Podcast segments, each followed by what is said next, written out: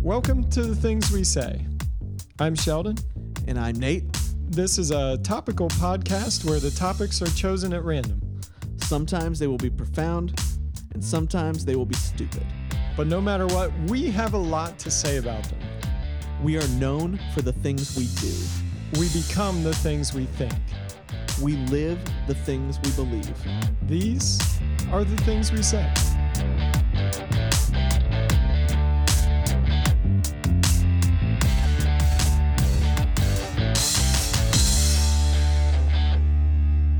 We're back on the podcast. I'm Sheldon, And I'm Nate.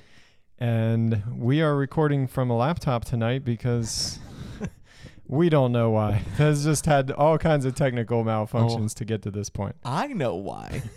We're not going to go there. no, we tonight. won't go there, but I know why. Yeah. I know why. Anyway, we're glad to be here sharing with you guys. Uh, I've successfully seen the Raiders of the Lost Ark. Yes. And uh, and like like 30 years after everyone else. No, Yes. what is it? At least 30 years. yeah, it came out in 1980, I believe is when Oh, uh, 80. So I think it 40 was- years. Yeah, I think it was 80. I'm pretty sure it was 80. Yeah.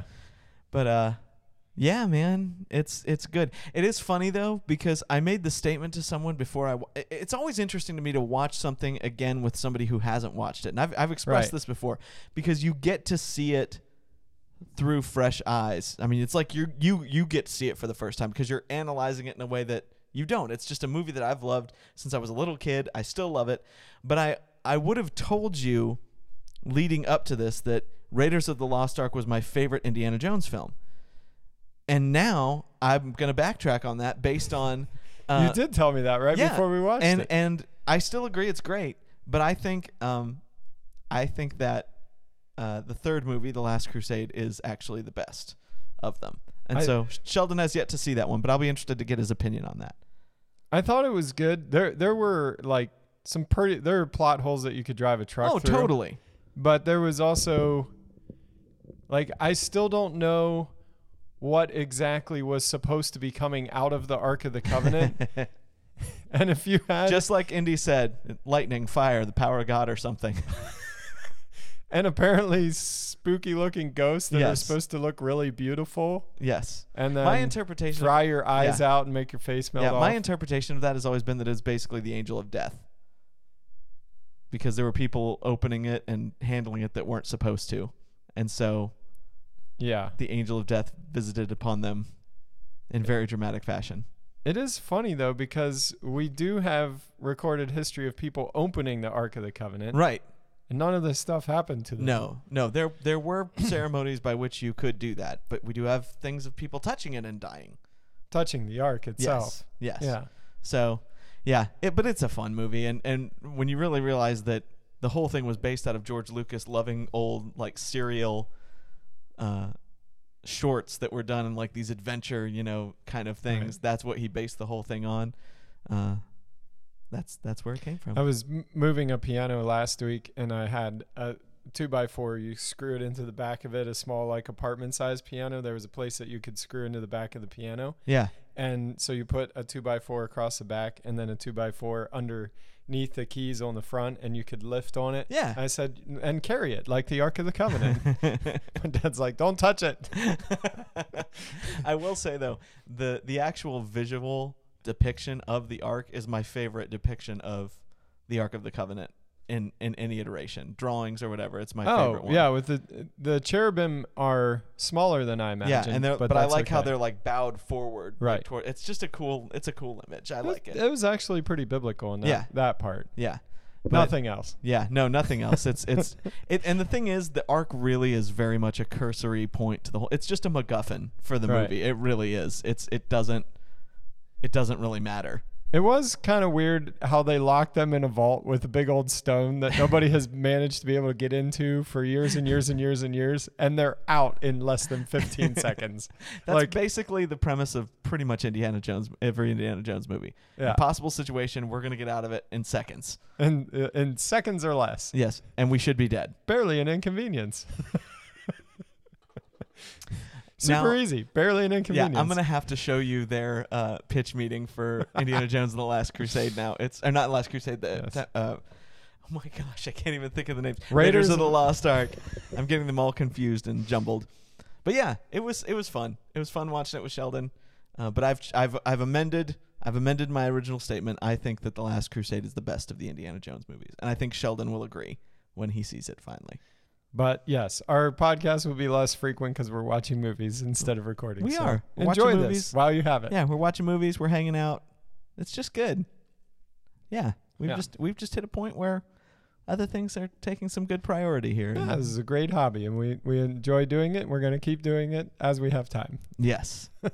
yes, yes. But that's not why we're here. Never, never why we're here. Whatever we open with, and Never. eh, maybe this is a bad way to open a podcast. It's funny because It's I, I horrible. realized that a lot of the topical slash news podcasts that I listen to, they literally make their opening phrase the title of the podcast. I'm like, man, if we did that, nobody would have any idea what we were talking about because it would never land where we start off. right.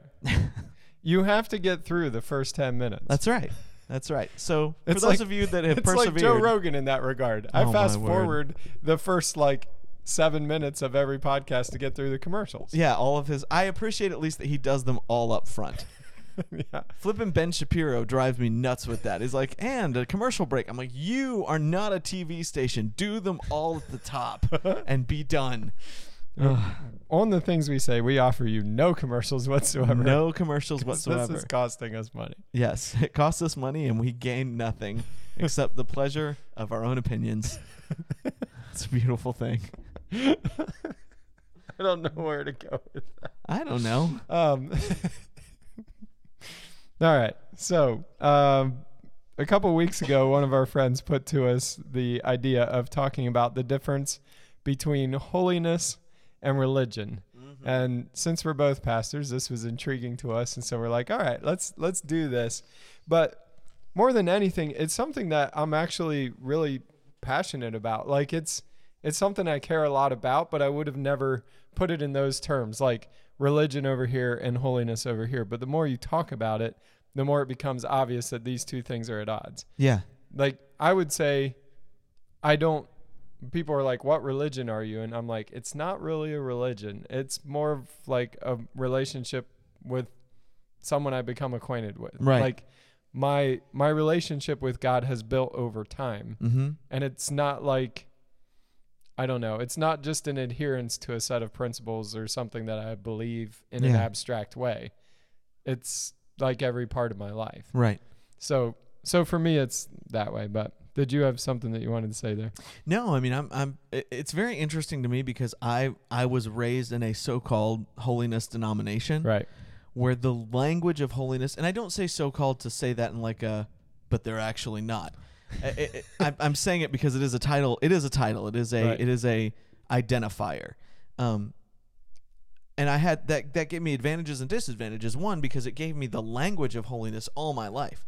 I've heard sanctification, I've heard about purity of heart, I've heard all these things all my life, and some of them clicked and some of them didn't until more recent years. But I also had the advantage of seeing it lived out well Yeah. in multiple cases. Um, and so it's a it's an intriguing thing to be brought up in a holiness denomination because sometimes the message can get lost in the language. Um, and I'm a really good example of that. Uh, so yeah, it's it's yeah. So I also got my wife Jess. She's often better with words than I am, and so I was like, "Hey, what are your thoughts on that?" So she sent me a few of them, and, and it's helpful. I, the the first thing that delineates religion and holiness in my mind is that religion asks the wrong question. Most of the time, when people come to a religion, they ask the question, What is it that I have to do? What do I have to do to please God? What, what does He want from me? Like, what is my list of things that I need to do or not do Right. to please God? Right. right that's that's a very religious question and many religions have tried to answer that you get to god by doing this this this and this and by not doing this this and this Right. holiness says is there anything that i'm holding back Mm-hmm. what is it that i'm holding back that's the barometer it's not it's not a list of do's and don'ts don't like don't do this or do all of this and you have right relationship with god it's like I don't know if you're in right relationship with God or not. What is it that you're holding back? Yeah. Like is there is there something where I'm not submitting to him in some way? Right. And that thing if I won't submit it to God when he exposes it to me and says, "Hey, this isn't this is a thing I'd like you to surrender." If my immediate answer is not yes, there's there's something going on. Right. So Right. for for me, that's one of the biggest differences between religion and actual like holy like holy living or having a, a pure heart Right. kind of thing. Right. And you know, I think it's I think it's interesting too because you you have to start with um, the idea of of coming to Christ initially is not a realization of what you do; it's a realization that you can't do anything. Right. So you start off realizing, no, I am I am a sinner. I have done this. I have I have transgressed against God. I have offended God with the things that I have thought, the things that I have done, and I can't do anything to fix it. There is no penance. Right. There is no uh, there is no set of words that I can say. There is nothing that I can do to fix it. Yeah. Only he can. And so you start on the premise of I can do nothing, but he's already done everything. And that continues on into the idea of holiness. What happens though is people will come and they'll they'll be repentant, they'll they'll be grieved, they'll be convicted, and they'll realize I've I've sinned and I need forgiveness and only God can forgive me. And then they go, and now I'm gonna fix myself by doing all the things. And even some will offload offload their sin Yeah. and say, you know, God, I'm sorry for my sin. Forgive me of my sin and take that from me. And he's faithful and he will do that. Right. But then like you said, walk out the door and say, now I've got to work on I've got to fix myself. Right. Right. Which again, it, it just doesn't work. It never has even worked. if you have asked God to be your s- be your savior, like save me from my sin, He's faithful to do that.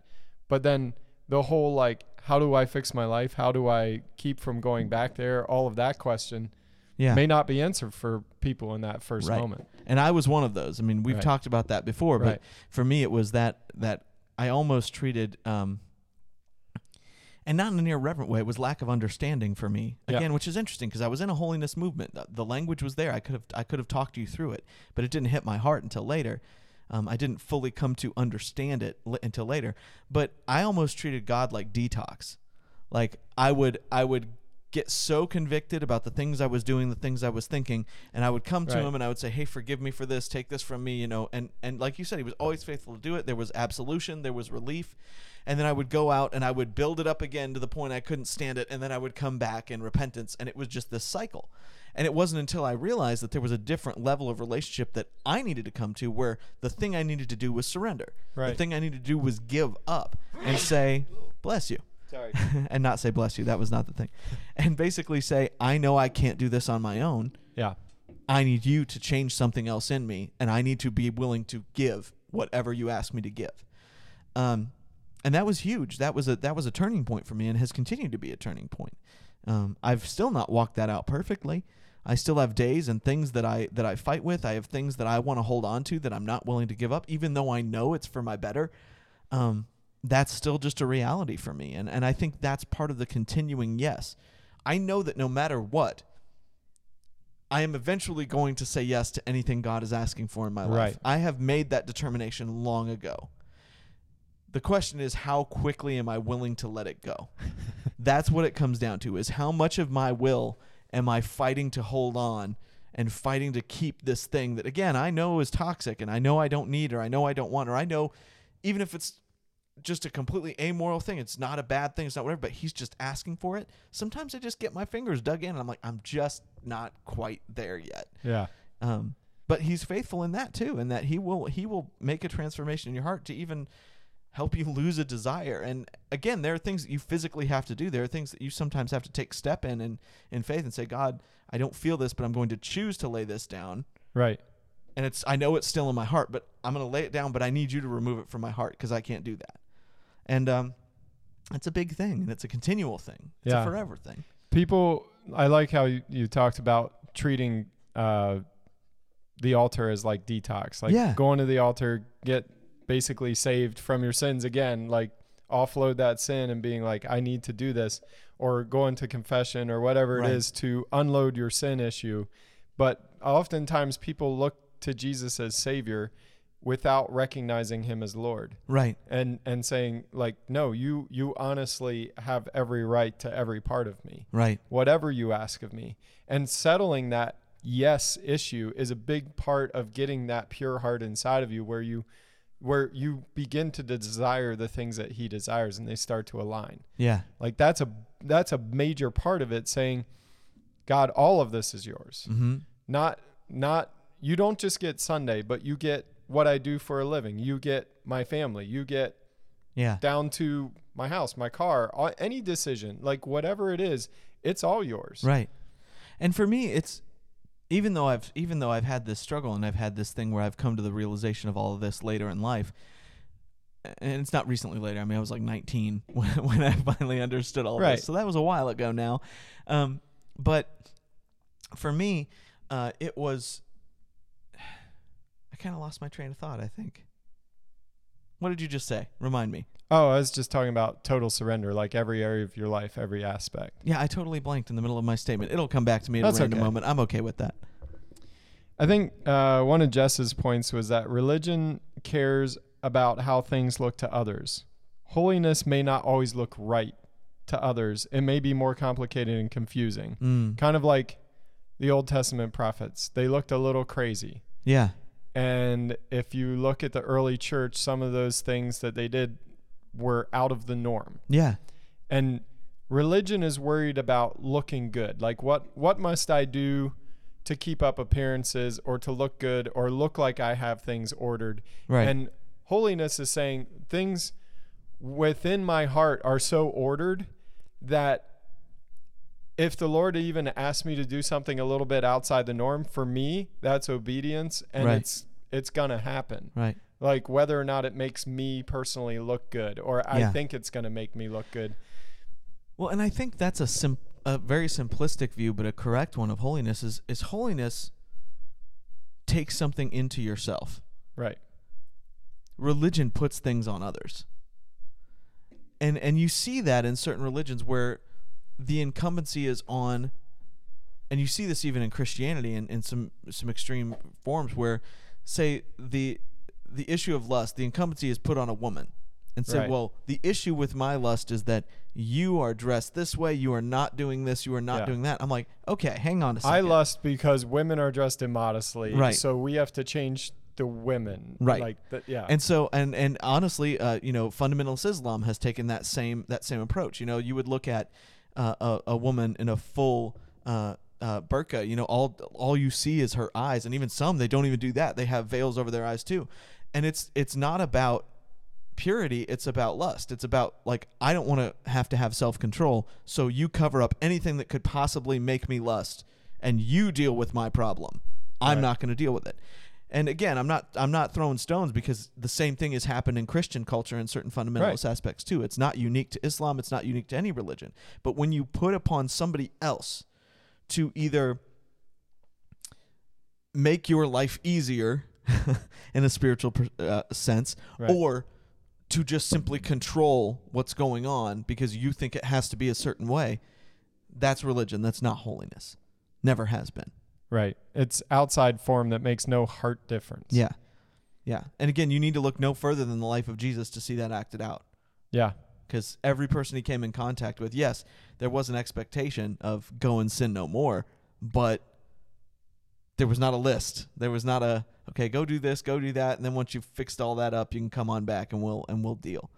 And the re- the religious leaders of Jesus' day did have an extensive list of what you needed to do to be in right relationship with God. Yeah. And they weren't totally wrong. They were trying to be faithful to the Old Testament law. Right. and actually had thought a lot about it. In Right. other words, like Jesus is walking through the wheat field and his disciples are picking some of the heads of grain and eating it and they get in trouble for harvesting on a on on a Right. Sabbath day. Right. And that's because they had took the idea of resting on a Sabbath. Okay, what does it mean to rest? Well, it means not working. Well, what is work? And had actually boiled it down to its very essence and said, this is work, this is not work. This Right. is work, this is not work. Right. And Jesus comes on the scene and is like, okay, they were hungry. They ate the grain as they were walking through. They're they're not working. yeah. But to you, by your definition, you're saying they're working, and he's like, their hearts are in the right place. Right.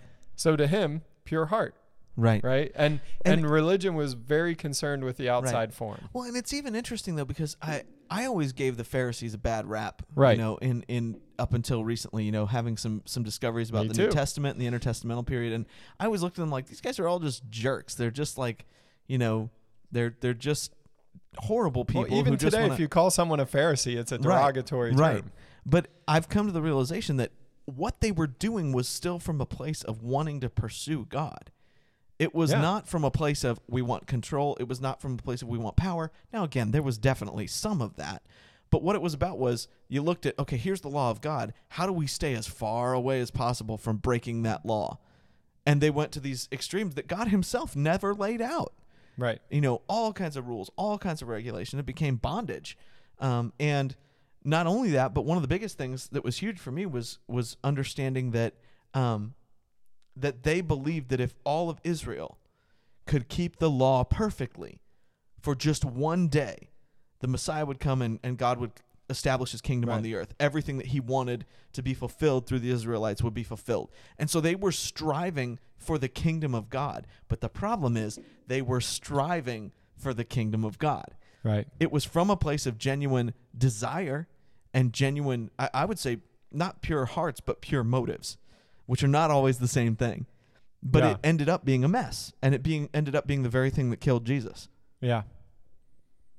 It, it's interesting. Like Jesus's theology and his teaching aligned very well with the Pharisees. yes They actually hadn't got all that much wrong Right. about the about what God was saying. mm-hmm. in in and the difference one one of the di- main differences between Pharisees and Sadducees is that the Sadducees denied a resurrection could take place. yeah They did not believe in the resurrection of the dead at all. right And the Pharisees believed in the resurrection of the dead. They Yes. believed in angels yes and the Sadducees did not. Like Jesus's teachings on almost every point of difference between the two religious sects at the time aligned with the Pharisees and yet he had he had some very pointed things Yeah. to say about how they were missing the heart of what God was saying. And so for me religion is all concerned about the outward appearance, looking good on the outside, hitting a certain set of codes, yeah and in that way kind of being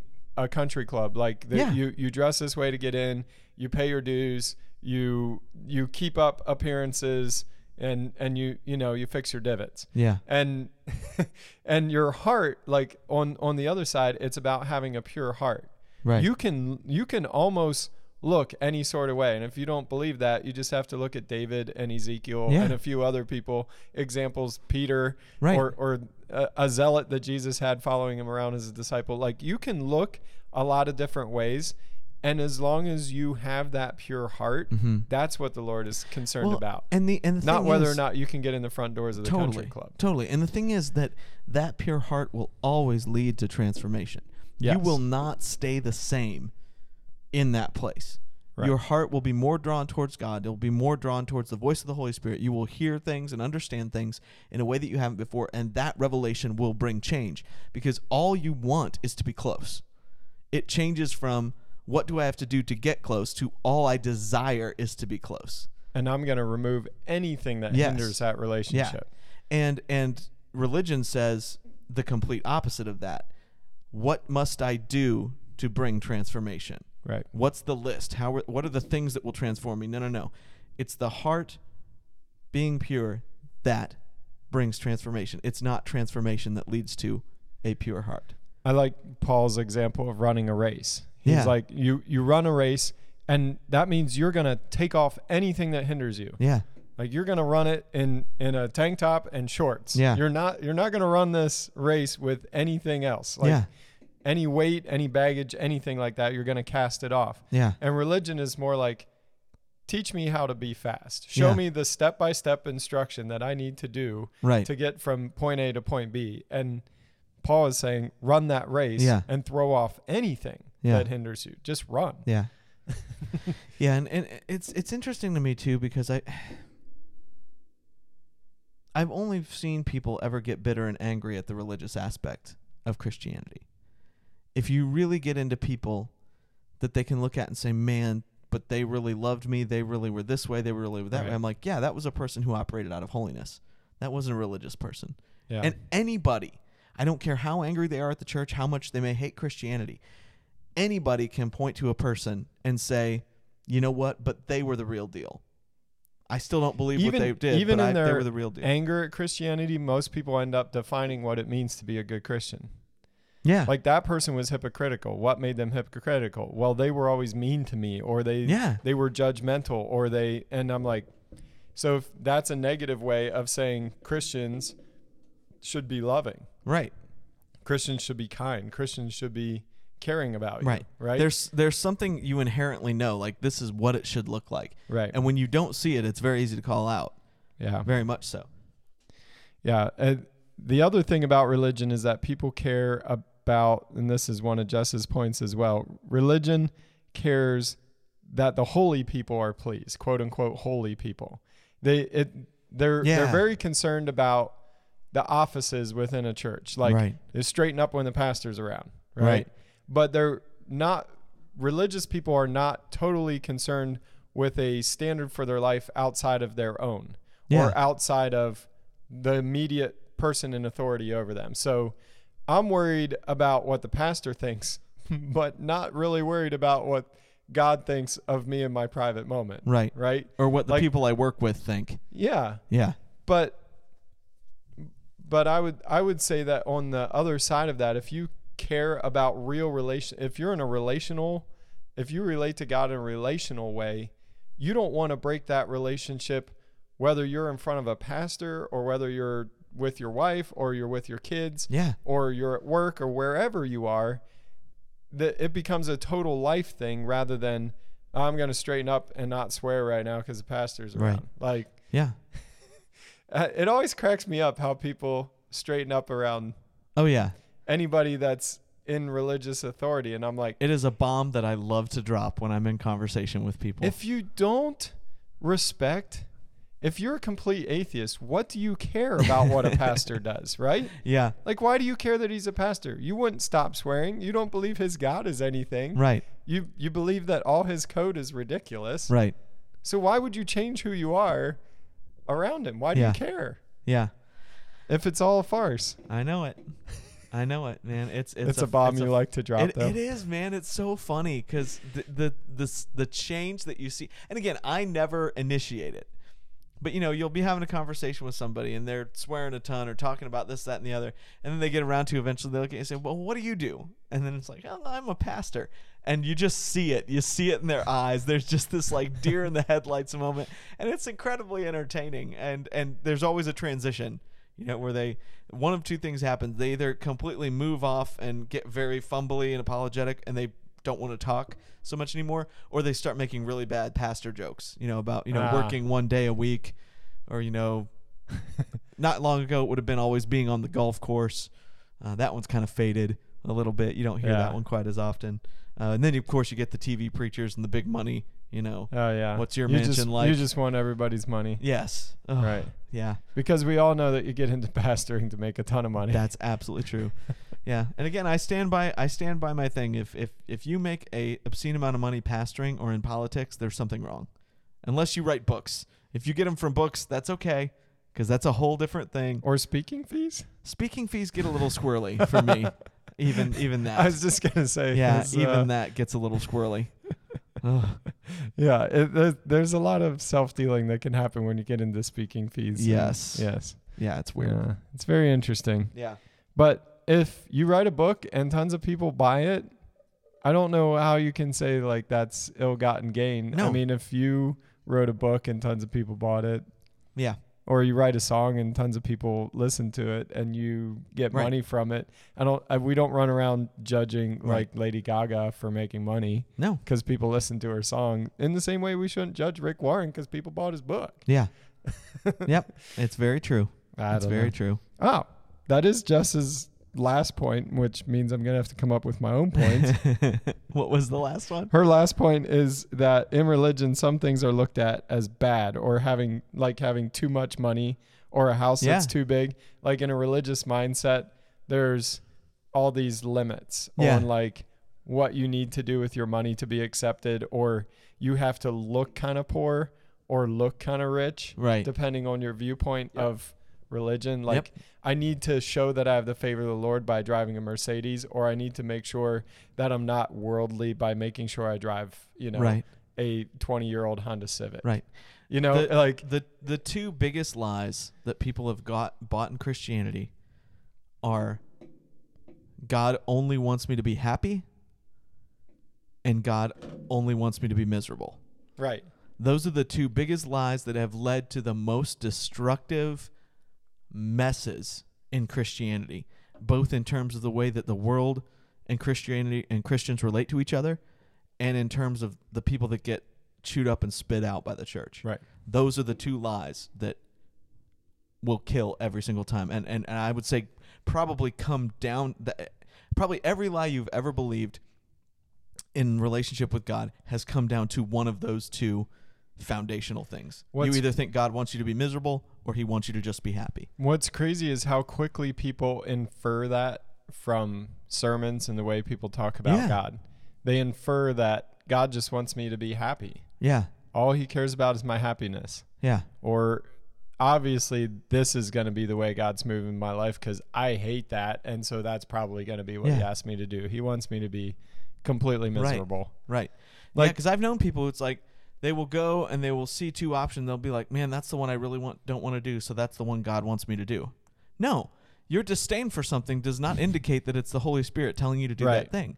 No more than your conscience not, you know, being clear on something means that that's the thing you're supposed to do.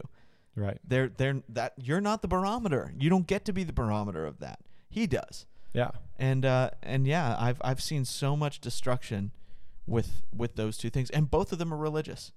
Neither Yeah. one of those have anything to do with holiness. Well, that's because money in and of itself is amoral. yes, Money does not have a morality. yeah, neither does a big house or any like any like stuff of this world is all temporary anyway it doesn't have a morality it's about where your heart is in Yes. relation to it yes, and and if the lord would ask you to give it up how tightly you hold on to it right, and that's and why or if the lord wants to hand it to you how quickly you stiff arm it right. Well, and you see that too because you look at uh, you know you look at the the people that Jesus interacted with. You know, you had Lazarus who was wealthy. mm-hmm Jesus never told him to give up all of his possessions and follow him because his heart was already not owned by those things. right That was not an issue for Lazarus. But then you look at the rich young ruler, and he said, "Sell everything you have, give it all to the poor, and come follow me." yeah he couldn't you've, do it. you've obeyed the lord in everything he actually like that's Yeah. a really high He compliment commended him. You've you've obeyed the Lord in everything. He is greatly pleased with you. Right. There is this one thing. and it was an issue of the heart. It wasn't an Right. issue of money. And when you hear Jesus talk about uh, rich people having trouble getting into heaven, it's not because they're wealthy. It's because that wealth had that wealth owned their heart. right. But Jesus had plenty of wealthy friends that he didn't tell to do that. Right. And that he didn't castigate for having money. He just didn't. And so the idea that something like that is an indicator of holiness, that poverty is an indicator of holiness, or that wealth is an indicator of holiness, is it just doesn't work. Yeah. Because if if that's the case, then then you know you look at Lazarus and say, well, he never had relationship with Jesus, and you look at Nicodemus and say he never had relationship with with Jesus. But then you'd say, well, Jesus must not have really been uh, blessed and of the Father because he lived he lived a poor man's life and lived off the donations of those that chose to do so, and was a was a manual laborer yeah. who you know never had any extra cash really on hand. I mean, it doesn't work. It it just doesn't work on either end of that spectrum. Well, and I, it people get this so twisted up because they're like, "Oh, to have nothing is to be Christ-like." In other words, like I just heard somebody trying to promote socialism by saying, "Okay, people people say that, you know, Christianity is intertwined with capitalism." And I'm like, "Well, not Christianity is not intertwined with capitalism, but Right. okay, go ahead." And the idea was if there's like if there's a command in scripture where you need to sell everything and give it to the poor, then why are we not fully embracing socialism? And I'm like, because socialism says that you have to care for the poor at the end of a gun. yeah, Like, Right. you will give us your money to give to the quote unquote poor at the end of a gun. And this is a little aside, but socialism never works because the people taking the money Right. and that are supposed to give the money never give all of the money Right. and never take the money in a in, in a way that's that's fair or moral or whatever Yeah. and always scoop a little bit off the top and take care of themselves first and then take care of the poor with whatever's left and in that result end up making everyone poor Well, and to be honest, even in the church, you know, people want to point to the Book of Acts church right and say, you know, That's what they were obviously pointing sell, to. If there was need, Yeah. they sold property and they brought it to the disciples' feet. Now, to be clear, there's never an indicator that somebody sold all of their property right or sold all that they had. It's just they saw a need. Okay, what can I get rid of to help with this need? And they would come and lay it at the apostles' feet, and the apostles would then. But what eventually happened with that system? You get the eventual corruption of the Catholic Church. yeah So even that, as you started to remove it from the initial outpouring of the Holy Spirit, from the holiness aspect of what was going on in that moment, even that began to become corrupted. and that was actually the sin of ananias and sapphira Yeah. when the Lord struck them dead is because they came in with a religious mindset. People were g- selling some of their property and giving it to the apostles, and they sold their land. And it doesn't say that they sold all of it, Yeah. but the sin was that they said this was the full amount. Right. We sold all of this land, and this was the full amount, and they had really kept some back. Right. So they were more concerned with looking like they were Yep. giving more than everyone else Right. and we're actually in this 110%, not like you guys that are only giving like 50%. we're going to give all of our money plus some and look how great we are. Yeah. And it was a totally religious move Right. and the Lord was not messing around Right. with any of that. Right. Because that's not what it was about Right. and and even in the early church context like there was there was a lot of things going on in the Jerusalem church that once it expanded Right. out It into changed. the smaller churches in in the Greek and Roman world like Yep. going a little further out some of those things were not possible Right. and they had to come up with whole systems of how to take care of widows and orphans because they were very concerned about that but how do we do that equally in the different churches and some of the churches that had a lot were trying to give to the churches that didn't have as much but it was clear that people were running their own businesses Right. still and Right. people had land and had funds and had houses Right. yes they held church in some of those houses and but yet you meet lydia and it's not like she gave up selling expensive clothes Right. she sold expensive clothes and led a bible study Yeah. it wasn't like quit your job sell everything and come live in this commune in nevada Right. like no that's not what we're being asked to do that's what always cracks me up about people all of a sudden like really diving in on that one little verse and then being like you should bring everything together we should all live in a commune i'm like huh. we're missing the missional aspect Right. and harder Well, and it and again, in the end, that misses the heart. Mm-hmm. It's saying it's it's saying actions over over purity, actions over the Right. heart, and it just doesn't work. It just doesn't work because it leads to corruption. It leads to elitism. It leads to the things that you see in Ananias and Sapphira, where I want to be perceived as, so I will do this, that, or the other. They Yes. were they were like the original like virtue signalers. I mean, they just straight up were. That that that is not a new concept at Yeah. all, at all. Um, and that's that my argument against capitalism socialism is a different argument we did a whole episode on why we're capitalist and Totally. it has nothing to do with why we're christian no, that's a that's a economic argument Yes. but it's also to say listen when we're talking about holiness and religion when you start assigning government Yes. systems to a to a relationship driven heart issue Yeah. it's not going to jive. That's why you that's why you have Democrat and Republican Christians because it doesn't that that kind of stuff is not what makes you Christian or not. Right. Like how you think about politics and how you think about government and all of that doesn't itself make you a Christian.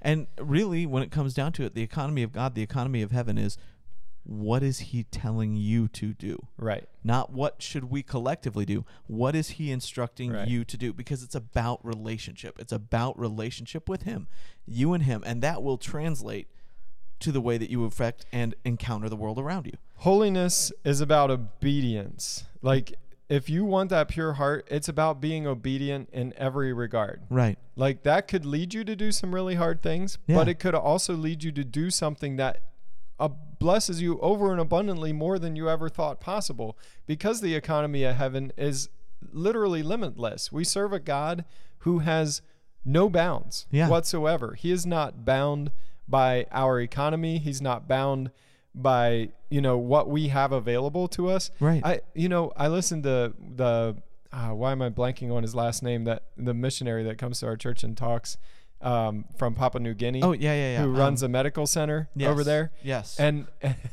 I'm blanking now Radcliffe. too. Radcliffe. yeah. yes, and uh, and Ben Ben Radcliffe. Yes, yes, yes. Anyway, so just the the amount of time where you're saying, okay, but they lack so many things, but yet they have so many things, Right. and what and, and being able to accomplish the things that they've accomplished is is incredibly miraculous Right. and yet actually works in the economy of heaven through people being obedient Yeah. and I'm like, it's just a microcosm of how all of this works. You can see both the need and the lack and also the supply Right. of the Lord through people that are just obedience and all of it coming together in the right time. Yeah. Like, that's how these things work. Right.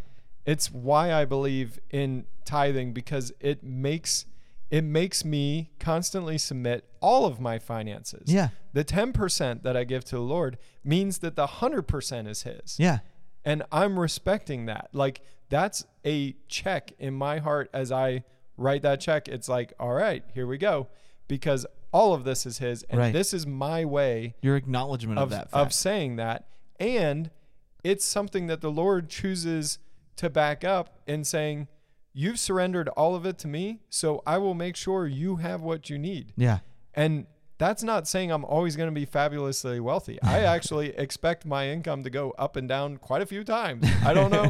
I don't know. Like, I have no expectation that what I'm currently making is going to be what I'm going to make in the future. Yeah. But I don't mind because 100% of what I'm going to make is His. Yeah. And 100% of the needs that I'm going to have are also His. Yeah. And one of my friends used to say, if it's God's will, it's God's bill. he's gonna you it, you follow him, and he's supposed to. That's just writing the check. He's the one who cashes it. Yeah. And I'm like, nah, it's pretty good. Oh man. I'm not into bumper sticker theology, but it's not bad. Yeah. yeah, but I don't know. I mean, I would I would just I would just say part of this too is you know, to the Christians out there who are struggling with this whole thing, be careful what you put on the world. Right. Be careful about looking at the world and saying this is my standard of holiness. You need to be that. yeah, that's this is Because- a big part of it. Because the world doesn't need to be holy. They need to find Jesus. Right. They'll get to that. If they start with Jesus, if we can offer Yes. them Jesus, if we can show them Jesus, and if we can love them like Jesus, the other things will begin to take care of themselves. I think religion does put that stuff on the world. Yeah, If you guys would just get it right, you could be in relationship with God. totally. And to be quite honest, Christians, I'm going to take a swipe at us here. Most of the time, you only want a certain thing to be legislated or to be said or to be represented in the public square because you want your life to be easier. Right. you want to be either seen as the morally superior or you want to be in a place where your temptation like we were talking about before with the issue of lust in certain certain realms you want this particular temptation to be removed or this thing Yeah. that offends you to be removed removed we have never been told as christians that we were going to stop struggling Right. that we were going to stop having these I certain need a desires tax and break for my especially- charitable donations. yeah, yeah, yeah. That'd be a real test of most of our character. The day that that no longer becomes tax deductible, Right. That will be a very big test. See how many people still Still continue to give. surrender to, the Lord. In but but the thing is, it's like you have to. that. you let weren't go. promised that the government was going to do that. You have yeah. That's the thing that's interesting too. You have to realize too that people were still taxed inordinately, horribly by the Roman government, even while they were giving Right. at that time.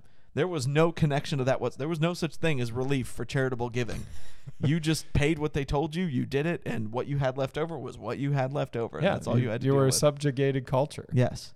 But yeah, don't don't put those things on the world because that's not our job. We're not the Holy Spirit. Our job is to communicate with the Holy Spirit and see what he is saying to us. And if anything, we have an obligation to speak to the church Right. about these things and to look at ourselves because we are the church and speak to these things.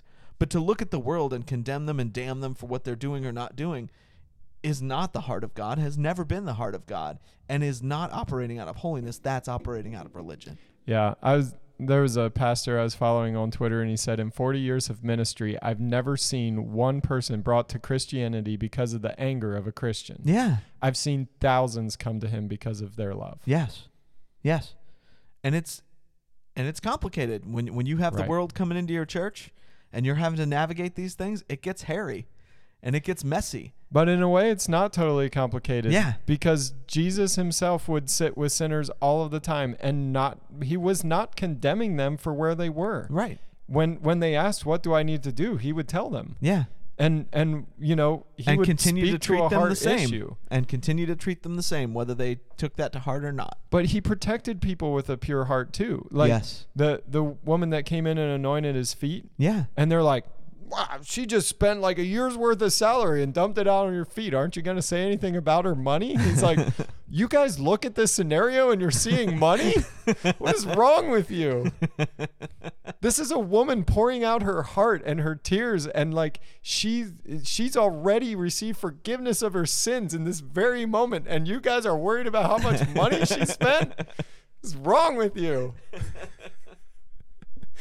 Oh, if jesus had a high voice that's what it would have sounded Oh no, like Jesus definitely had a high voice. I Yeah. guarantee it. You don't start shouting snakes, vipers, and hypocrites Yeah. without having a calling high voice. people whitewashed tombs. whitewashed tombs. oh man, yeah oh man, Yeah. yeah. yeah, Mr. Rogers, Jesus was not, no not at all. but but he was he when when relating to the world he did not and i think this is what we miss about john 3:17 but god sent not his son into the world to condemn the world but that the world through him might be saved Right. christians in the western culture go into the world to condemn the world Yeah. and that's the wrong way around Right. we should be going in and saying there's salvation available Yeah. like we love you Yeah. and and we were all loved into the kingdom somehow Right. right Right. the, the reason that the reason that any of this relationship with god was open to us is because love was expressed in our direction Right.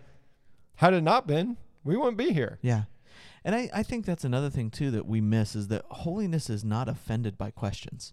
no And first of all, holiness is not offended. Period. yeah It's, it's just not. yeah If if we there's talked offense, about that a little while Yeah. ago about becoming Yeah. unoffendable if but there is yeah. if there is offense in you, that ain't Jesus, and you you need to deal with that because that's you. That's a you thing. You need to deal with that. But you know what does offend me is the religious spirit that drives people away yes, Like, you have to look this way in order to come here. No, I'm glad they're here. Would you please shut up? yes, and I I won- That that's I the only wonder- time I like, wonder. This is one of those things when the when Scripture talks about offending the Holy Spirit and what that is or that isn't. You get to Oh, yeah. speculate on that because there's no specific. right. But I often wonder how much offending the Holy Spirit is related to that very thing where a person who claims the name of Christ stiff arms someone from the world because of what they're not doing or how they're not measuring up to their standard, not to the Holy Spirit's Yeah. standard, and pushes them away from the church When we set forever a standard, he does not. and pushes them away from Jesus forever Right. because of that. I again, I don't know what the unforgivable sin is, but I do not want to stand before God with that sign hanging around my neck Right. not at all.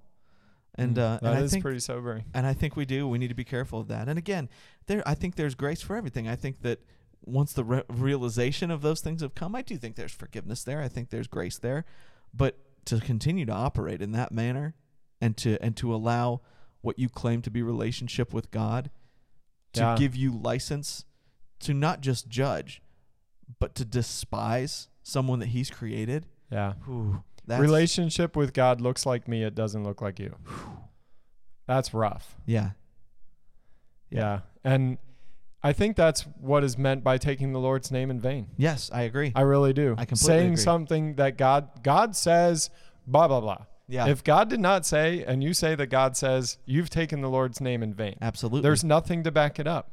If you say what God says and he backs it up, that's using the Lord's name correctly. That's praying in Jesus' name. right. Like not just tacking that on at the end. But if you're really praying in, in the name of Jesus, you're praying something that he's gonna come in and back up.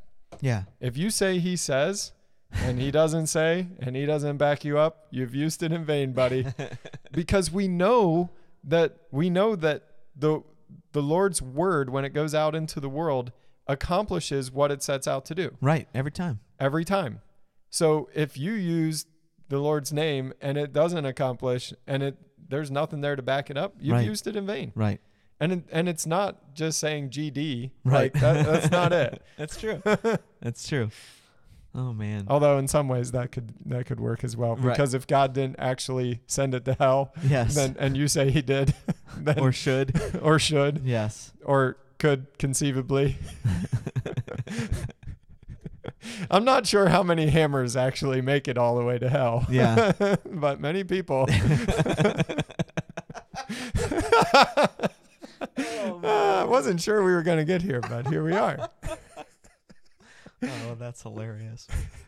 But no, yeah, I think I think you made an important point that uh, ho- like holiness, a pure heart, a real relationship with God is not offended by someone's questions or challenges to faith or asking that faith be reasonable or any Yeah. of those things. Like it's not offended or yeah, even disagreeing on things like that is not a problem in in real relationship. That's the way things work Yeah. in in relationship you talk things out you don't just if every time i disagreed i just told jess well that's just not how you relate to me how far do you think i'd get that's well that's simply incorrect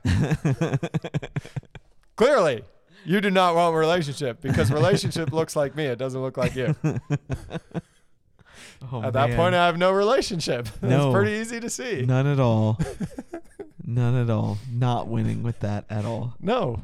Oh it's my it's goodness. in the dialogue it's in the back and forth it's in the messy stuff of, of life that we find relationship and that's often how people find god Mm-hmm. Yeah. Yeah. And I would argue in that, the questions oh, and I and I argue that, that that's how anybody's ever found relationship with God is through encounter with those who have encountered Him and know what it means to love Him and be loved by Him, and they demonstrate that, and they they pass that love on to you, regardless of who you are, or what you've done, or what you're doing, or what you're choosing. mm-hmm. And um, unfortunately, we've given the world a reason to not portray us in that way. Um, and again, I, I I think that it there is a, an aspect of unfairness where you've allowed a minority of bad actors to oh yeah you know, to represent something and saying, well, this is how everyone is. Um, but I also think, you know, things like social media, Facebook, you know, they've they've made this thing worse in Right. some ways because you you remove the humanity of a person, you remove the aspects uh, aspects of them as a person that that demonstrate the divine image that's in them. You lose those things and they just become a picture and whatever the words are that they've said and you can eviscerate them and take a swing at them that you would a never take in person right but b acting as a child of god and as a representation of jesus you would never do yeah but it's like it gives us some weird some weird uh, autonomy from our christianity in that moment and it's it's gross man it's toxic and uh i would encourage anybody to just you know if i could get if i could get a mass exodus from facebook i would do it if i But- could if but i you could think lead about that, that- i would do it like if you think about the mount rushmore of people that have impacted you and have really made a difference in your life how little press those people have gotten oh totally I was just thinking back, like some of the people that have been most profoundly impactful to my spiritual journey. Uh, nobody's ever going to talk about them, right but you will talk incessantly about Jerry Falwell Jr. or you know any number of examples that just don't represent what what we're talking about here. Right. Like don't represent things well. right You know, you'll point to the TV preacher or somebody else that, or whoever's had the most recent fall from grace and be Right. like, well, look at him. Yeah, well, I can point to you 40 people that you will never know their names right and yet have all had an overwhelming impact in my life and the life of others. And you're never going to get that. And the same thing, th- that's what troubles me about Facebook and all of this. People get a bad view of a church or even our particular church yeah from like three or four people totally that just pop off on Facebook. yeah it's totally true. okay, so three or four people popped off on Facebook. That means 900 and 997 people did not. if we have a thousand people in church on a Sunday and three people are popping off on Facebook, Yeah. then there's a good chance that you know 800 people are awesome and doing Right. just fine Right. and they're just not on facebook Right. either they're a not on there b they're not saying anything or what they're saying is so kind and loving that nobody would possibly disagree but who's getting who's getting all the clicks Yeah. who are people looking at Right. that I, in that way it is unfair Yeah. but on the other way we've been we in the christian circle have been very unfair to culture Yeah. and when culture asks a question, we're like, ah, shut up, pagans. Yeah. And it's like, no, that's not how this goes. Right. Oh, you're all just a bunch of atheists and amoral and just Yeah. doing whatever you want. Clearly, you don't understand what people without God would do. Right. Like it's it you're you're holding them to a standard that is impossible. Yeah. Yeah. Yeah. Yeah. Anytime you put upon somebody and say be be be this way without Jesus, Yeah. it's never good. It's all bad. Why don't you all be holy so you can relate to the Lord? oh man. It's not what it's about. Yeah.